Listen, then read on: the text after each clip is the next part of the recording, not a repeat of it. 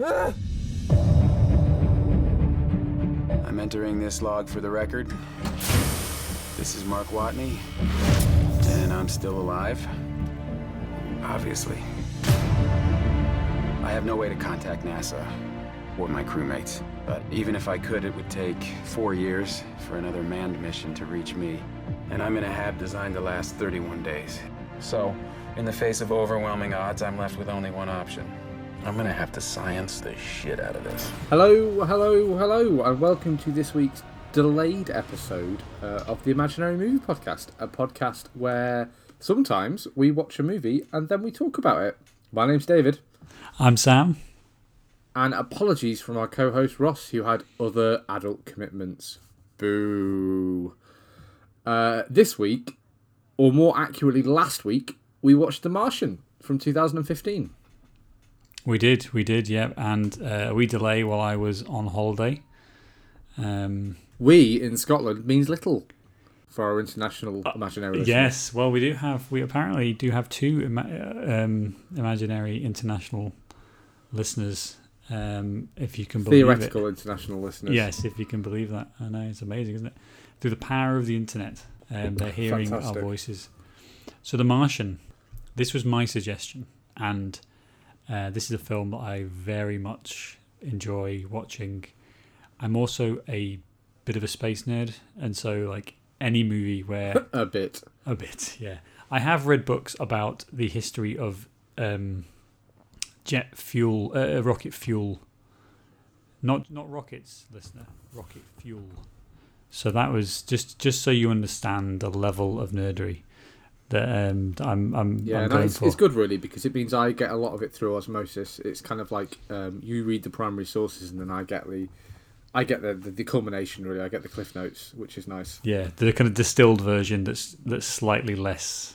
Um, The interesting bits. Yeah, well, I wouldn't necessarily go that far, but but so this so this is getting watch get- getting to watch a space movie is always a treat for me, and um, this is a very good space movie. I would say this is one of It is. one So of the best.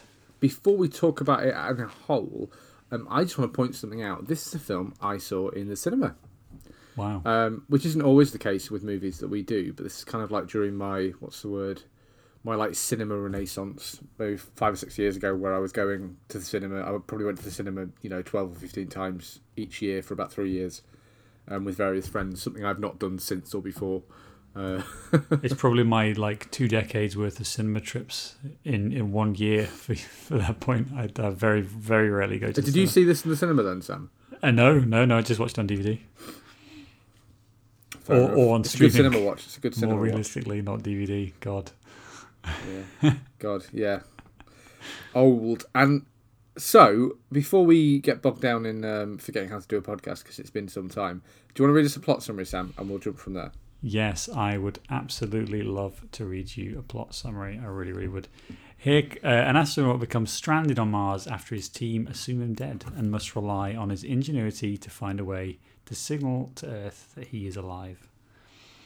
Um, and this is a story based off a book.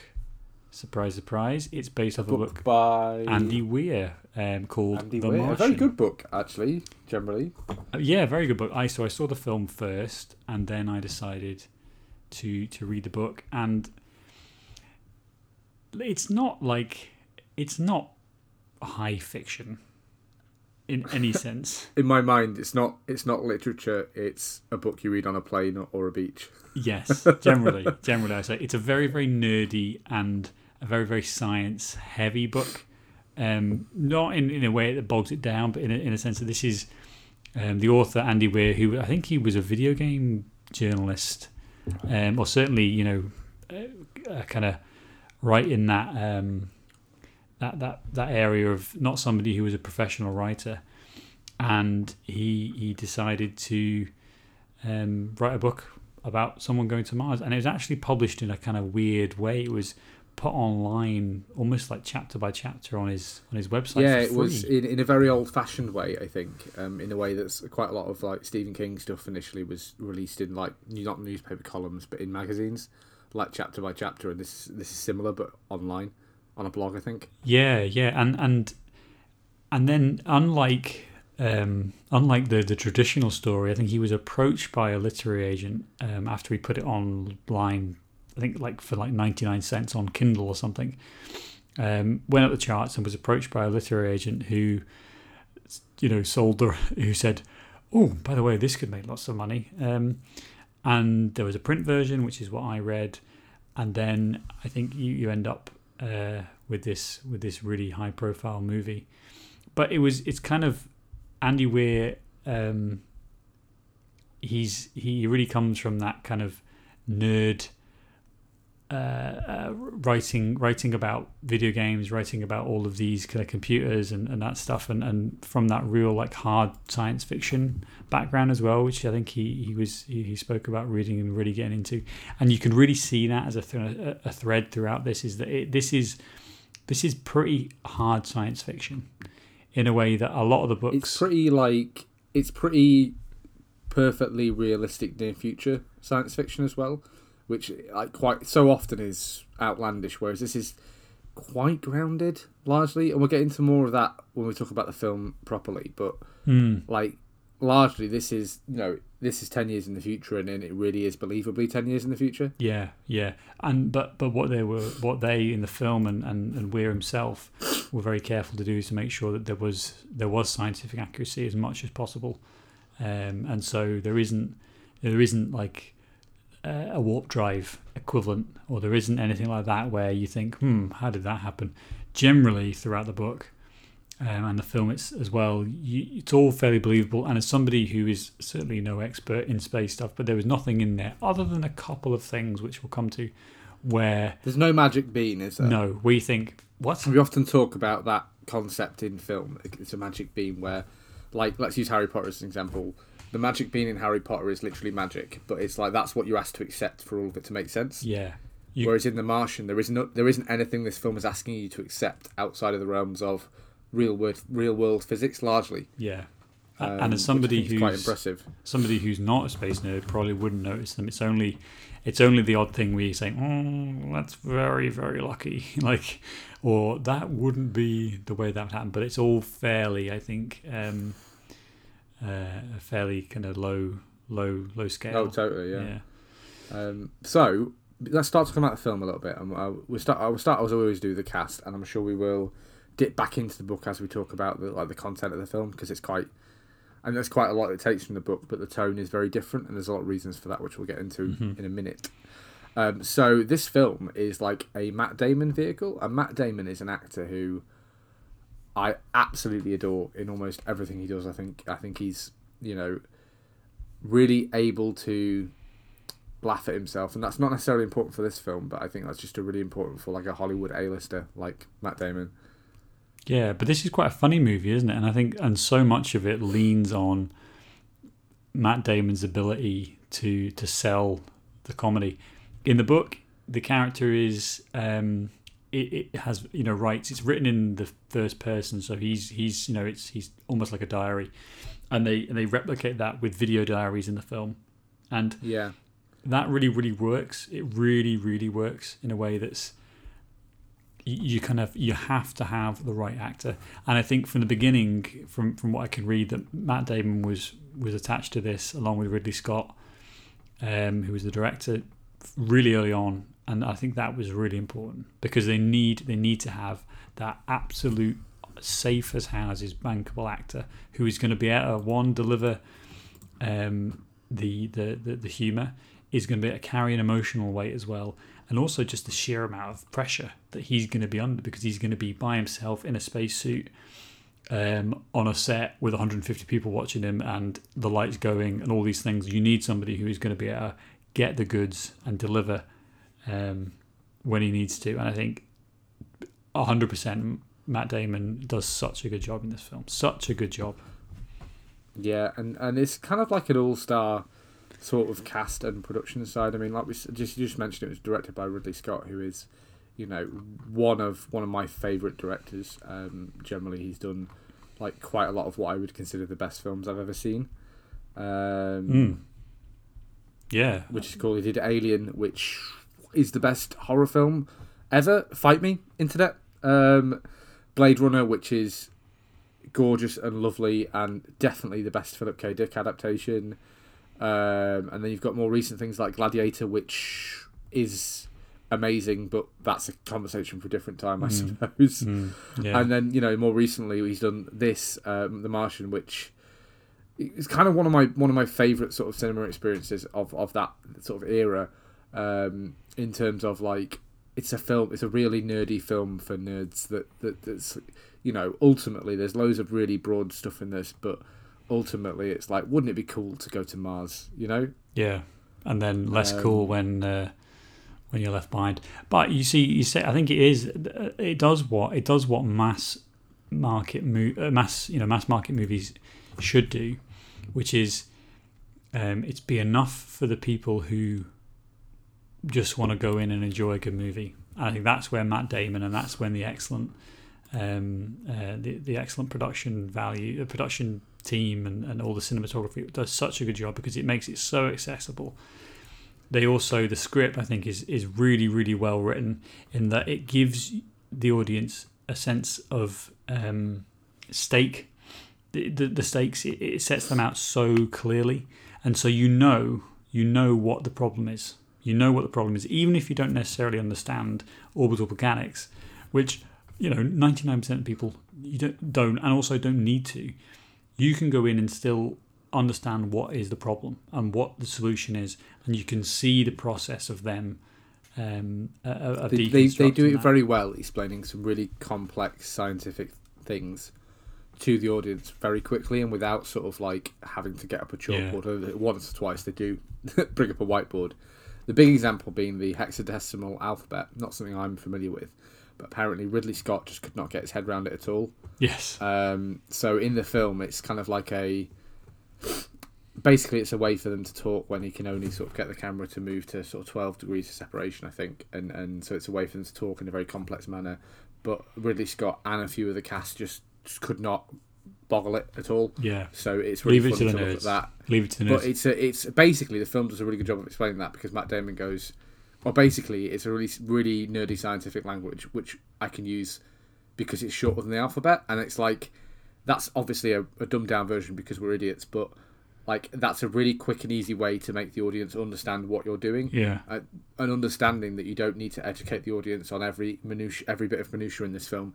You just need to make them understand like cause and effect, which is I think is like this film's quite sparing with and good the, because like I said, there's some really complex physics going on in this film, sort of, but it's not, you know, a scientist explaining physics to you. Yeah, and I think I compare it to um, another one of my favourite space movies, also featuring Matt Damon, actually, Interstellar, which I love. I mean, oh, Ooh, baby! oh, give me some Interstellar every single day. I love that movie. Alright, alright, alright.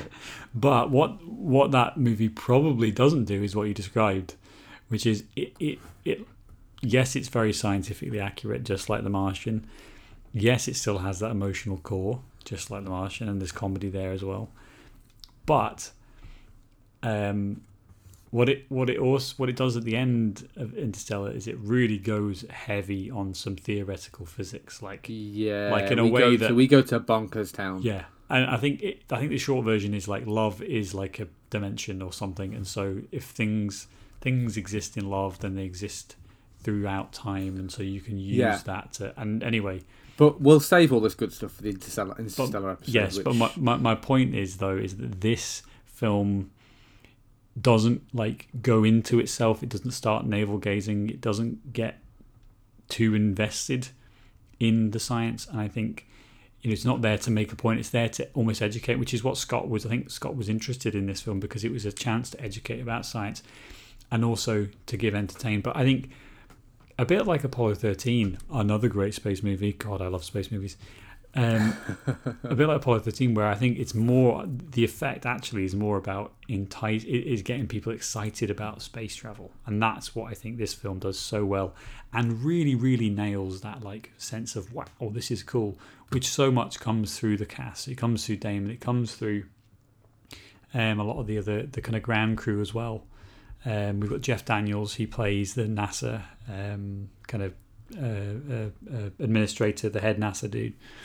and he's kind of almost the antagonist in this. He is. He is a bit. He's yeah. the politician, Like um, so to talk about uh, let's talk about let's talk about the plot just briefly. So we said earlier, so Matt Damon's on Mars. He gets there's an accident. He gets stuck on Mars, and basically NASA find out he's alive, and they're really like, do we tell people? What can we do? And and Jeff Daniels is kind of like the guy who wants to not tell anyone, and he wants to not tell the other members of the crew, and he wants to kind of like keep it quiet. And and and, ev- and everyone else is disagreeing with him, but he's the boss, and it's kind of like this funny sort of thing where he's not a bad guy, but he is absolutely like an obstacle that several people have to surmount in this. Hmm. He's the money man, isn't at he? that. He's the money man, and along that you've got um, Kristen Wiig, who plays like the PR, um, the head of head of media, head of PR, and she's she's very much she's kind of with Jeff Daniels in that sense of like, oh shit, how do we manage this? And everyone's thinking about Yeah. the, the effect of it, not necessarily about, which is I think exaggerated in a certain sense because I think if this happened in real life, NASA would tell everyone immediately. There would not be any of that because it's a variable that you can't you don't want to have to deal with. However, you know we've seen in like the Challenger disasters, and we've seen in um, uh, and Columbia as well the, the space shuttles which were destroyed. Like there, the culture inside NASA has been has been at certain times not very good in terms of like Well, I think letting this the film scientists what do their illustrates job. it quite well is like stuff like that is really bad for the press, and if the press for NASA is bad, NASA's funding is bad. So in order to continue to do what they do, like they really need to sort of you know there is a political aspect to that, and I think oh, that's captured very well in this, especially in that modern political aspect of that sort of like twenty four hour news cycle and you know the internet and and just how as soon as those pictures are leaked, they'll be out there and people will see them. And and that's kind of like a you know it feels very I know this is 2015 but it's you Well, know look at- the near future so we're probably talking like late 2020s I think is the sort of like idea behind this. And and it feels very contemporary Yeah. in the, the best way possible Well, look at the recent Uh, um, launches of the, the, the two American astronauts on American um, on American rocket from American soil. Like that that use of America, America, America was you know is there to support the current president's um, um, kind of foreign policy ambitions and America first and that stuff. So you, Yeah. you're still seeing it now, and I think that's the bit that it crystallizes really well. It does go a little bit like movie um, exaggerated There's- a little bit. there's bit. quite a lot of like movie magic in terms of I mean there's there's a bit towards the end of the film which I'm sure we'll get into where like China's like oh we'll help you out pal and we'll resolve any sort of ideological problems by helping you out with this thing and it's kind of like well that only really works in a movie but it's fine Yeah. you know Well, I guess the Um, Russian, the Russians kind of they did that a little bit of that, didn't they? But yeah, there is there is there is kind of there is some of that. So on the other side though, you've got the um, the kind of technical crew. Well no I was, before we do that I wanted to say so we've got like like you said the technical crew but sort of like the two are two sort of good guys on the ground so to speak. You've got Sean Bean who's kind of like the for lack of a better word he's the he's the astronauts team coach essentially. Yeah, he's like the Like, yeah the, the, the guy. He's the retired astronaut, I think, who's like on their side, and he's the one who's trained them, and he's got the closest relationship with them, and so he's like, you know, the you know the the we need to tell them everything, and we need to do this and X, Y, and Z, and and kind of like the moral compass, really, um, although he doesn't often get his way. And opposite him, you've got um, Uh, Chiwetel Ejiofor, um, who's a great actor, who's very good in lots of things, um, and he's kind of like the the business side to that. Um, when we get quite a lot of him like running around organising things, he's the man who's doing the work, so to speak. Mm, mm, yeah, and, tho- and those two, um, just about Mackenzie Davis as well, who plays like a, I think she's a fairly junior um, uh, uh, satellite analyst, I guess, uh, and she's Yeah, the one she's who like- spots. Y- You know, she's a temp almost. Yeah, she spots it, so then she's in the movie as like the she's the person who needs to be making sure that it's monitored, and then she's sort of like in it. But she's good in this. Like She's good. a So the, you know, the, the last person, and this is where I'm going to start moaning slightly, is Donald Glover. No, that's not the last person. But go on. Well, no, it's not the last person, but the last person in, in the kind of NASA crew, Donald Glover, and he he plays. He's like a bit of a weird character. He's he's you know he's a bit of a he's a bit of a recluse. He's Abed from Community. Yes, yeah, exactly. Yeah, he sat there um, behind the scenes with the computers, with the with the suit of computers, trying to figure out, and he manages to figure out a new way of getting them there quicker. And that is total bollocks because, like, he's he's oh we, we could use a gravity assist, and everyone's like, "Wow, we've never heard of that before." Even though we've been doing that for about you know since the '60s, so we know how. Gravity Again, it's kind of like for the pacing of a movie, it, it kind of needs to be this. Oh, guys, guys, all you old suits, guess what? We can do this really cool young thing, and as they got Donald Glover, it's fine. But like, it's I think thematically in the movie it works. It's okay, and it's in the book as well. It is in the book, but that is a Yeah. bit that I'm just like, you know, I think all I think all of NASA would have tried what you're suggesting. I don't think you, it's actually possible for you to come up with something new by yourself. You know, like this is not this is not how science works. Science works in there's a lot of smart people who are able to to figure this out. I mean, you literally the entire world will be looking at this problem. You know, there wouldn't be um, there wouldn't be just it, that it possible for that to happen. So, Yeah. but anyway, I'm it's a slight moan.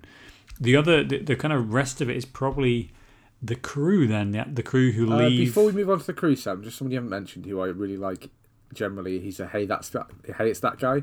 The like chief engineer who's building all of these rockets um, is played by Benedict Wong. oh yeah, he, he's the guy Um, JPL. rec- yeah, Yeah, he you'll recognise as he's been in loads of stuff, but specifically he's uh, he plays imaginatively a character called Wong in the Marvel Cinematic Universe, oh there you go.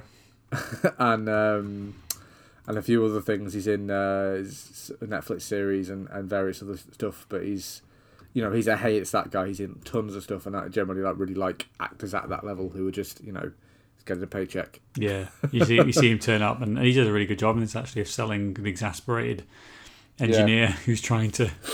Um, He's Scotty. He's Scotty from Star Trek. yeah, but, he's trying to you know, he's trying to give the, of Scottish. the the It's great. a little bit more, Captain. So then we got the crew. And want, let's how not- long will it take? Two weeks. I want it in ten days. Yeah, there's a great scene. You know. just just as a side, there's a great scene where, um, I think uh, uh, uh, Jeff Daniels says, "Well, you've got you've got six days," and a guy lifts up a sign, like a, a board that has no written off in marker, and he says, "Yes, that's fine. We can do it." Which It's really great. It's laugh. great. There's loads of good Jeff Daniel lines between the two of them Yeah. because they're sort of saying, he says, Well, how long will it take? And he goes, Oh, you know, six months. And he goes, Listen, you're going to say six months. I'm going to say two months, and we'll settle on three. So I want it in three months. Yeah. And it's kind of like this wonderful subversion of that kind of like trope where they, they'll haggle over how long he wants it done in. We're not doing this. We're not doing this. Yeah. Um, so then we've got the crew. Jessica Chastain. She plays the captain. Um, I don't love Jessica Chastain as an actor. I think she's okay in this, but I don't love her as an actor. I don't know. I'm just I'm just trying to think about what are the things that um, she's been in. She's in she's in Interstellar, isn't she? She plays the grown Yeah. up um, The, the daughter. grown up girl, uh, uh, daughter. Yeah, I don't I, I don't really have an opinion, but I think she's fine in this. I she does. I don't. I don't right massively dislike her. I just. I just nothing her really. Mm, Um, and in and in this, I kind of, I don't know. She's fine. Um, that's all I have to say about it. yeah. And then, I mean, let's not. I don't think there's anyone else of real kind of merit uh, uh, to note in the crew, but it's a good, it's a good all round performance. It's quite Uh, a big Michael cast, isn't it? Really, there's quite a lot. Michael Pena Pena is a really good actor. Yeah, yeah, He plays. Uh, he plays one of the uh, the pilot basically, um, and he's he's really really funny, and and he doesn't really get to do much of that in this, but like. Even so, he's still pretty. We've also got Kate Mara as well, who is probably most famous for being the reporter in. Um, being thrown in front of a train for in the first, second season of House Yeah. of Cards. Spoilers for House of oh Cards. Oh goddamn House of Cards! I really like that show, and I'm so annoyed that creepy, lecherous man ruined it by Yeah, how dare Kevin Spacey be a scumbag and a good actor? yeah, because it's really it's a really good show, but it's Although, although a good actor playing scumbags. Yeah he's very good at that, isn't he? Look at American Beauty. Name a name a great Kevin Spacey film where he isn't playing um, a pedophile or a criminal or a murderer. That's a good point. That's a good point. I can't think of that off the top of my head. So acting, real life, it's, there's lines, there's lines, you know. So then we get so that and that's the that's the cast. And I think, as I said, I think it's a really it's quite a big cast. It's quite an unusually big cast actually because you get a lot. It's quite star-studded, isn't it? There's a Yeah, like I know obviously this is a film I saw in the cinema and it's only five years old, so it's a lot of people who are still, you know, still at the forefront now. It's not like when we talk about a twenty-year-old film where a lot of these people have faded off. Everyone who appears in this is either started just starting their career or kind of in the middle mm-hmm. of it. I would say and there's there's there's no one on this cast who is at the end of their no, career. I think it's a good. It's a you know I think what's what you get when you've got Matt Damon and Ridley Scott. You can you can attract this talent and also you can pay for it as well because Well, that's why Matt Damon signed on to this. It wasn't necessarily because of the script or the film. It was because he wanted to work with Ridley Yeah. Scott. Yeah, yeah, which is And that's just sort of like, and obviously we talked about Ridley Scott being this incredibly like multi generational like director who, you know, I think is responsible for so many wonderful innovations in Mhm. Hollywood.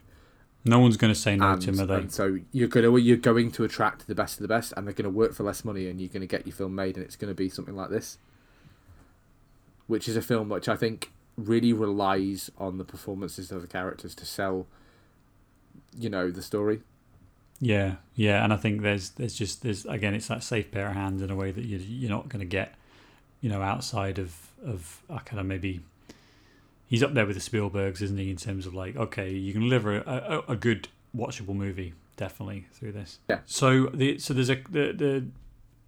I guess I guess maybe one thing to start with, just in terms of a kind of a production thing, is just how goddamn good this looks and how how it looks just like Mars. They do such a good job of getting this really, really. Firstly, the set that they're in, in the, the kind of hab where they're living on Mars, or where where, where Mark. Well, I have a bit of trivia on this about the production, Sam.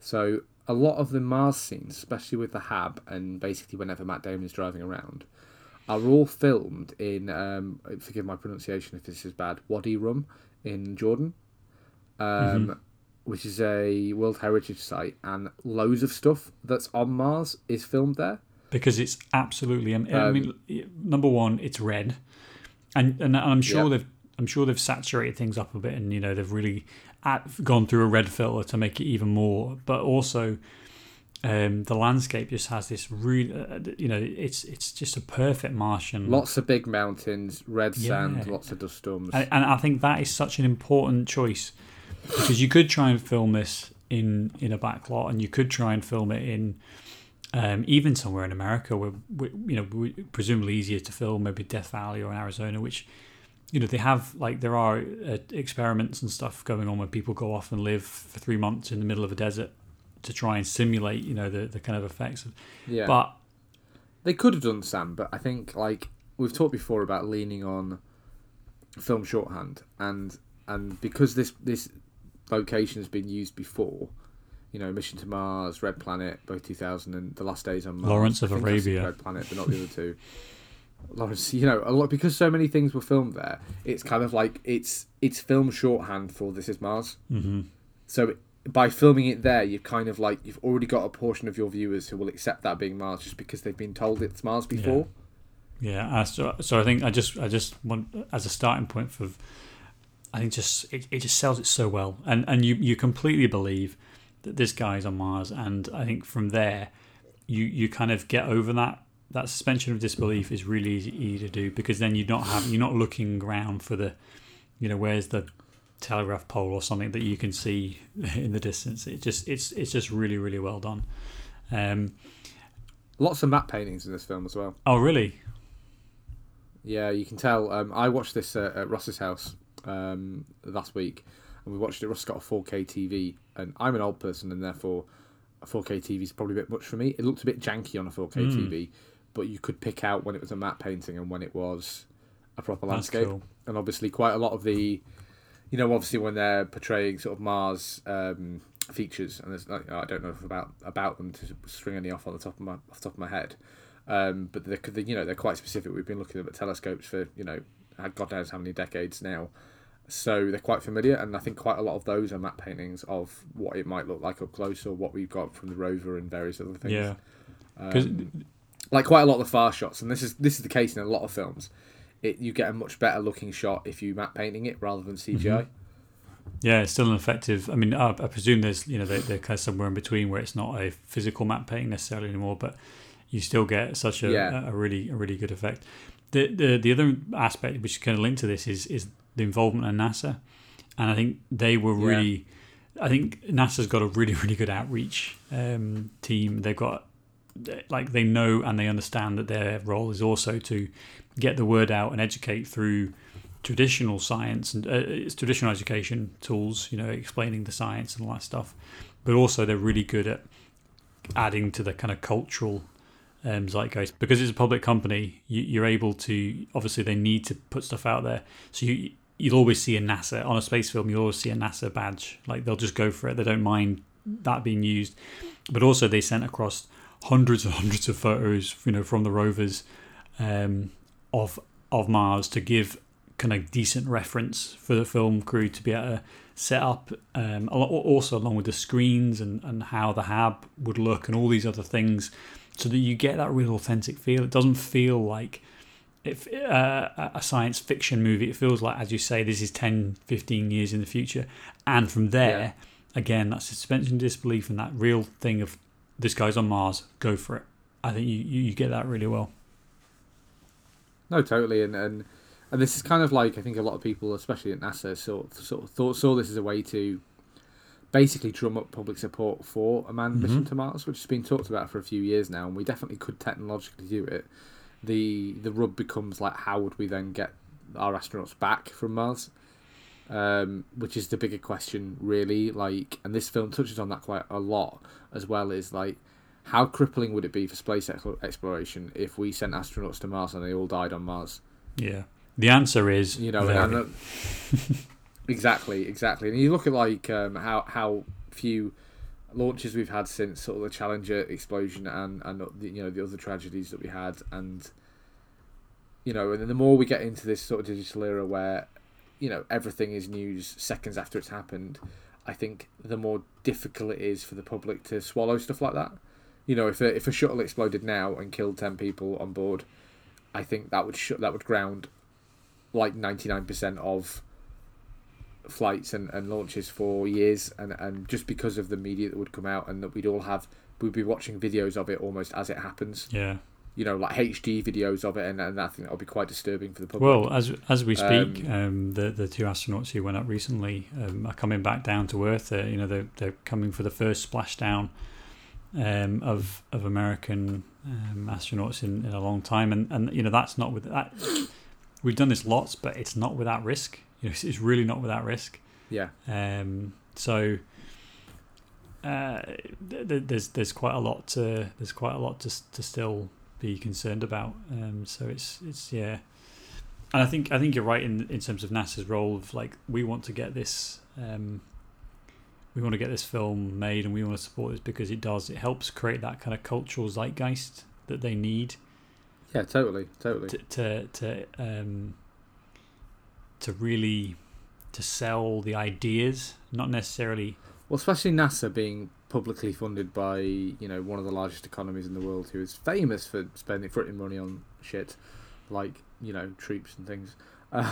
Um, you know, I think it really is important to have voters, and this is the way you got to look at it, like really invested in seeing NASA succeed. Yeah, and even in a, even in a failure, um, in the same way that they called Apollo 13, them you know NASA's most successful failure because they managed to get the, the, the guys home and like I think there's yeah there's a real um, there's, there's a real kind of purpose for that. Yeah. But it really comes across in this film, like you said, that the NASA's involvement. And I think that there were, you know, there were questions going back and forth for months, and, and NASA they were basically like, "Does this look alright? Does this look alright?" And they didn't listen to everything. And one thing, one thing I want to touch on before we go on is the suits. So when I was watching this, and obviously with my, you know, we're going to be talking about this head, it seems to me quite consistent that the spacesuits that they're wearing on Mars seem really small compared to how big spacesuits actually are. Mm. Um, and that's an actual thing. So basically, NASA had mocked them up some some suit designs um, of what it would look like, and essentially um, Ridley Scott came back and said, right, well, they're barely going to be able to move in these because you know that's how spacesuits work. Uh, so they slimmed it down quite a lot so that you can see Matt Damon's like physical physicality when he's sort of walking around on the surface of Mars is a little bit more pronounced because um, the suit's just that little bit more lightweight. Um, so it's, it's I don't think it detracts from the film at all, but like I just wanted to mention it as a, as a thing. Like obviously this is a film, and and you know they wanted to be able to emote and and have all of that. Yeah, and that's important. I think it's a, I think it's good to um, to not let the science completely dominate every single decision because it's it's not good to look at. And I think sometimes you want you want filmmakers to say, okay, yeah, fine, we'll. we're, we're going to reject that. Thank you very much, NASA, because that doesn't look good on, on movies, or that's that's not yeah. going to add to the entertainment. It's gonna it's gonna be cumbersome. Um, and to go back to the book a little bit, there's some of that in the book, and there's some things where you're like, he he kind of writes himself into a corner a little bit because um, Yeah. he needs something to happen for plot reasons, and so he has to then think about the science of that. Why would ha- what you know, what would happen if this happened, and then he has to kind of like work his way around and figure out how to get back to the point where it, it's resolvable or, what fix the problem or whatever it is, and it, and it does it in a pretty good way. Um, but I think there's still an element of like having to just go a little bit too far into the into the science. Sci- Yes. And there's a big thing I want to talk about towards the end, but I think to get us back on track a little bit, um, because we've just been talking about NASA for 20 minutes, um, which is fine. Uh, so, to talk about the central conflict of this film. So, obviously, we touched on, from an Earth point of view, NASA are trying to, they figure out Matt Damon isn't dead, and they're trying to figure out a way to, A, keep him alive until uh, they can send a manned shuttle to get him, uh, which is something like we're told going to be four years and and on the from Matt Damon's point of view, it's kind of very similar. He's got to figure out a way to survive in the immediate term. So he's been injured and he's got to repair some stuff, and then he's got to figure out how he's going to feed himself for, you know, four years longer than they were sent than the supplies they were sent with would last. Mm-hmm. Um, which is kind of like, like I said, the, the central conflict of this film is, is is Matt Damon needs food and how is he going to get food, and and essentially he grows potatoes, um, which is a wonderfully simple like yeah, let's go. Well, this this know. is one of the things that I really really love about this movie, and it comes down to like an astro. You know, you, you, there's to be an astronaut, you have to obviously be very clever, and you need to be able to you know you need to be able to be physically fit enough, and all these things that you need to do. But really, you need to have that problem solving mindset. And what and I think it's what Andy Weir absolutely nails in the book, and what this film carries over perfectly, is that astronauts are about they're about solving problems. They're about solving problems, and that's pretty much what Well, what there's a line is. that Matt Damon says later in the film, Sam, which I think probably sums it up better than we can. And he says he's he's giving a lecture when he's back on Earth. Spoilers, he survives. Um, and and he says to the students, he says, "Listen, being an astronaut is about solving problems. Um, so if you're ever in trouble, and you will be, because space is dangerous as fuck, you know, find a problem, solve it, and then you solve the next problem and the next one. And if you solve enough problems, you get to come Yeah. home." and that's kind of like a the film. I think is a lot more light-hearted than the book. The book is quite bleak in Yeah. parts, um, and and obviously the film for you know obviously making a film that people want to watch point of view, um, is a little bit more upbeat and a little bit less.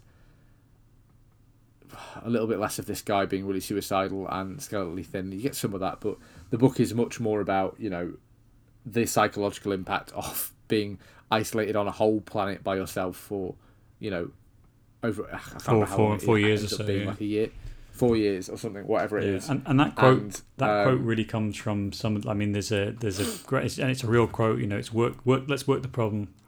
Um, let's not make things worse by guessing, which is a line um, from Apollo 13, uh, and and the, the, uh, uh, Ed Harris says, and that's like that is the that is the mindset. Like work the problem. You know, let's let's not make things worse, and that's you kind of really And see that. That's kind of the driving force of this film, isn't it? So Matt Damon's arc is he gets um, injured in this imaginary dust storm, and we'll get into the science of why that wouldn't happen in a minute. Um, he's injured in the dust storm. He wakes up. Um, first job is to do some self surgery. Um, where I love a good self surgery together. scene. It's very like Ronin. It really, and having watched it really recently, because they use the same mirror mirror Yeah. um, It's just great. magic. They use this, yeah, exactly. They use the same mirror misdirection to like have him stapling something that isn't actually his stomach, but it's you can see it in the mirror, and the, the aspect ratio, the aspect's different, and it's again quite a clever but simple filmmaking technique. So you have him solve that problem, and then he says, "Right, now I need." He, he sits down, he figures out how much food he's got, he figures out how much power he'll need, and water, etc. Um, and he kind of like, and you have that real sort of. He solves one thing, he cleans the solar panels, he fixes one of the rovers, Um, he sees how far he can get a rover to go. Like you see him incrementally sort of building and building and building and building until eventually he like figures out a way to talk to Earth, and you know, and then from there they kind of figure it out between them. But it's just really sort of like watching it with Ross actually interestingly um, because he hasn't read the book and he's maybe not as into space as the two of us are. So I kind of would have liked to have him on it, but that's what it is. He said the one thing that he finds with the film is that Matt Damon's too clever. Mm. Like he's too good at solving problems. But I think that is the film's fault for maybe not explaining enough how um, multi specialized astronauts have to be. So in the book, the Mark Watney character, who's who's the character Matt Damon portrays, um, is has has um, two master's degrees, uh, two PhDs. Sorry, he's got one in botany and one in mechanical engineering. But in the film, I think they only ever mention botany.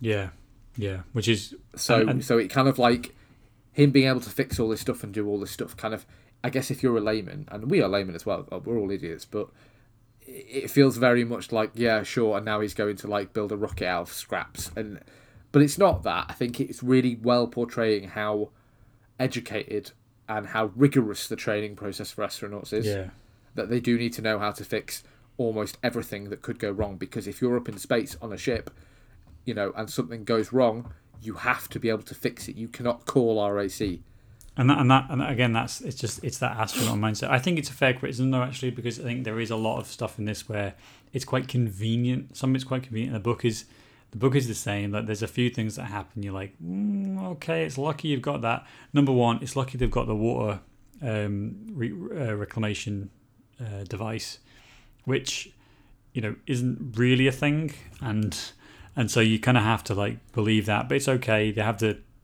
the, the, the ability to um, uh, you know he has enough potatoes left and there's stuff like that you think okay that's good yeah the other one is the is the the radioactive um, orb thing that they planted they buried which he uses to heat the the the, the well I was reading about this and that's technically that's the only big issue with that is it would be too yeah. hot. Yeah what that it, it's a real thing that's I'm saying it's, it's a, it's a real thing but I think it's it's just there's a lot of convenient stuff that they managed to keep it and all these things like that you know that, that they wouldn't they wouldn't um they wouldn't get rid of that somehow uh, but but again it's you know it's small stuff and I think what you what you end up seeing is you end up seeing that process from one problem to the next problem to the next problem and it's all logical and it all makes sense and it's also uh, quite entertaining to, to watch which i think is you know like this could be a really really dry movie about orbital physics and someone explaining how that works but actually they don't go into that. They don't go into the the the, the nitty gritty of it too much. They just give you the the basics and, and and and from there let you get on and watch what happens rather than you know as you said there isn't that many whiteboard scenes. There's maybe only one or two or they or they try and do a different way to visualize what's happening so you understand without having to you know listen to all this boring this boring science stuff. Listen to two nerds from from from Britain talk about yeah it yeah. Um, but like you said, it's it's kind of like toeing that fine line of like, obviously we're massive nerds who will watch a film and then read the book about it, and most people aren't like that. Uh, most people aren't even the sort of people who would listen to a podcast like this, let alone make Yeah. a podcast like this. so well done listener because Uh, you're like but- three levels of nerdery now well done, listener. Exactly. Um, but you know, the book is really good, and it like it goes into that science a bit more, and it's just that bit more satisfying from that Mhm. point of view, where the film touches on a lot of stuff, but obviously from a point of view that it is a major motion picture. This isn't something that was. This is a high budget, like star-studded, directed by Ridley fucking Yeah. Scott film. oh 100 million So like it doesn't really have cost it doesn't really have time to spend 40 minutes and like stop the plot dead to explain something Yeah. to you. What Um, don't we like then? Because we're going on about how much we love this film. What what are the things? And I'll let you start. But what are the things you don't like? I I really don't like uh, the space gym.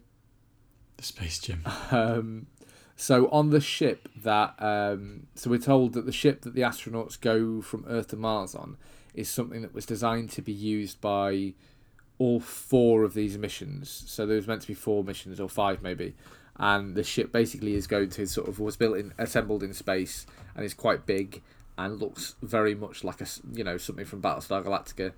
Uh, and it's going to sort of like go around Earth, to you know refuel, go back to Mars, and do that four or five times, and you have this kind of like spinny thing and and Kate Mara is on a treadmill in this like gym section of the ship and and it was just a bit like there are too many windows here. This would never ever be okayed because like with the best will in the world you don't need windows. Mm-hmm. You have you have you have um you have um what's the word i'm looking for? Uh you have readouts for that. You don't need to be looking at something because you're in space you know? You've got sensors and you've got other stuff and you can have little portholes. You don't need these massive. It just felt a bit too like not even the ships in star trek are this luxurious. And and that that kind of like jarred with me. It's very pretty and it looks amazing but it's a bit like you know this is a space mission and this thing is like you know i've seen hotels that five four stars hotel hotels that look shittier than this spaceship Yeah, it's all very pretty, isn't it? Even even the NASA, even the NASA um, uh, ground control is like super sleek.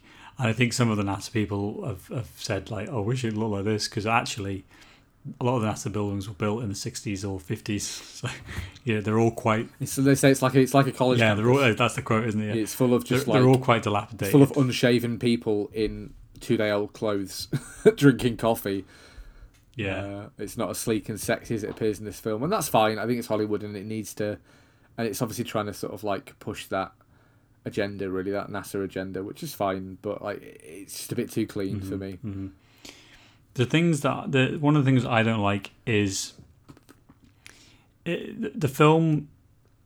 The film kind of it kind of tries a little bit too hard to sell um, Matt Damon as being like super funny and and and and maybe this, as you say, because in the book he has moments a little bit more of like total despair, and you go from one chapter where he's like, "Wow, I managed to fix this thing, I'm feeling good," and then the next chapter is, "It doesn't work, I'm completely distraught." And I think there's you could you could maybe accuse him of being a little bit like smarmy, maybe, and just and I guess they're trying to just It's it's kind of like almost like all those scenes of the low points were cut, yeah. and that's not the case. Because I think, the, the original cut of the film Like- was two and two hours and forty minutes or something. So they had, you know, the long movie they had Yeah. to get down. Um, it's still quite long, but I think there's. I just I I, I- feel like um, he's a little bit too much of a joker, and it kind of gets in the way of of maybe some of the plot. You do want that in it, you know, when he says, "I'm going to science the shit out of it." That's brilliant, and it's really, really, it's really, really well delivered and you and it, it really captures the essence of the movie in that. However, there's certain yeah, but you kind of need for me. you you want I need the I need the depression. You want the low I need the like. I need him standing in the airlock without a suit on, like, you know, rocking back and forth. I need that low point of like, my potato crop's been destroyed. There's no way I'm going to Yeah. live. And you kind of need one or two scenes peppered in there where you know you show that this character is kind of like you know maybe a bit not bipolar, but you know he's a bit like the way he's dealing with this is through humor, and and I don't think the film does a very good job of portraying. have you that. seen Moon? Um, No. Rock Sam Rockwell.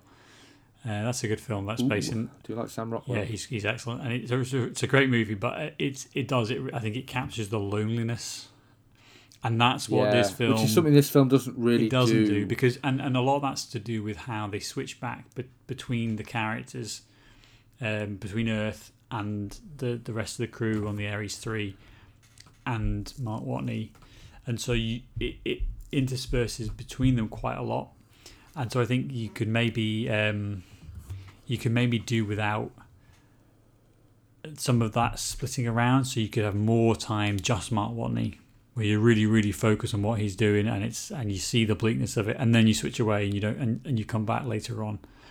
And i think maybe it could just do with that a little bit more pacing um, in between. But you know it's, it's it's a relatively small one but i just feel like you could have gone a different way and maybe they chose to go lighter because it's a it's more sellable. You know they can sell that in a way that's a bit more um, entertaining No, totally. I think I think that's right. I think that's definitely right. Um, what else don't I like? Like I, mentioned before, so towards the end of the film, um, they they try and put together a probe to send some supplies to Watney, um, to, to Matt Damon on Mars, and it blows up just after it takes off, um, which is a bit challenging, kind of like jarring, I think, but good. And then after that, sort of we we sort of go to the Chinese equivalent of NASA, and they've got a, they've got a probe that that um that they they they, they say approach NASA and say, you know, listen, we want to help you get your astronaut back, so you can use our probe, but we want to you know we want to be involved in the Ares program, which is the program to sort of you know explore Mars. Um, so you have this lovely like film magic sort of oh relations between China and the US are now great, which is fine, but like again it's just a little bit convenient, and you have these two people have this conversation that says oh the US don't know we have this, they definitely do. Spies exist, mm-hmm. and like so if we don't tell them, then they'll never know we had it, and like um will won't they know? Yeah. Yeah. And it's kind of like leaning on this like international brotherhood of astronauts, which it pushes the bounds of like believability a bit much. I think. Yeah. Uh, but it's fine. It's fine. Like from a film point of view, it's a really good turn, and it leads to like quite a few like nice sort of really uplifting scenes towards the end. Yeah, I think it's a good. I mean, there is, there is that kind of, and during the during the Cold War, there was still cooperation um, between between the Russians and, and and America, and you still. So I think there isn't like an element of that, and it's trying to maybe re. Um, kind of readdress that a little bit in a kind of modern sense, uh, where obviously China's got a yeah, maybe you're but, right. But yeah, I know what you mean. It does feel a little bit a little bit forced and a little bit too much like it's trying to make a point. Um, but yeah, so but you know, as we go through the things that we don't like, generally it's all pretty limit, uh, minimal. I think it's sometimes quite difficult to like talk about a film like this because it's all just so good. Like there's just it. There's Well, just so much fun. Part part of the reason we're recording this without Ross, um, obviously he's busy, but I think maybe if it had been a film he was like mad to talk about, then we would have delayed. But he said like he didn't really know what we would talk about when we talked about this film, and I kind of understand that. Like if you're not a massive science nerd, this is a this is a good film that's fun to watch, but you know you maybe don't have a lot to say about it afterwards. Mm, mm. And I think my my my love of this movie and and and Very much tied to your love it of is space. it is, and I think I think you know that that's for me what it gets, and I think we're maybe coming to wrapping up now. That's for me what it really really gets right. Is it really really sells space travel, and it and it does it does such a good job of bringing together all of the different aspects of space travel, and that's actually why I really love space. It's why I love learning about it is because it's not just it's not just one thing. You know, if you want to learn about um, if you want to learn about space, you've got to learn about spacesuits. You know, so you need to understand how human beings can live in space and all the different requirements it Well, you need to understand. You yeah, need to understand, like on the base level, Sam. You need to understand how gravitational yeah. forces You need to have in space, orbital orbital mechanics. you need to understand orbital mechanics, how atmosphere rockets. works. you need to um, understand all of these things, all of these different aspects that come together to create one of you know like it, hu- human beings' um, biggest challenge and biggest you know the final frontier and all that stuff is because it comes down to these this kind of multidisciplinary um, approach, and so you have to kind of you have to learn all about that. And I think this film really really gives you a sense because he can grow crops on Mars, he can use nuclear, um, he can use radiation to heat his his his his car, you know, on space. Then he has to go into uh, and dismantle a rocket. So there's engineering in that. He goes into orbit under a tarp, and I think that's. There's a lot. There was a lot of um, sort of internet buzz at the time of like that's bullshit. That can never happen. And so let's talk about now the sort of scientific accuracy of this film a little bit. So actually, all of that mad stuff that happens at the end is all theoretically possible.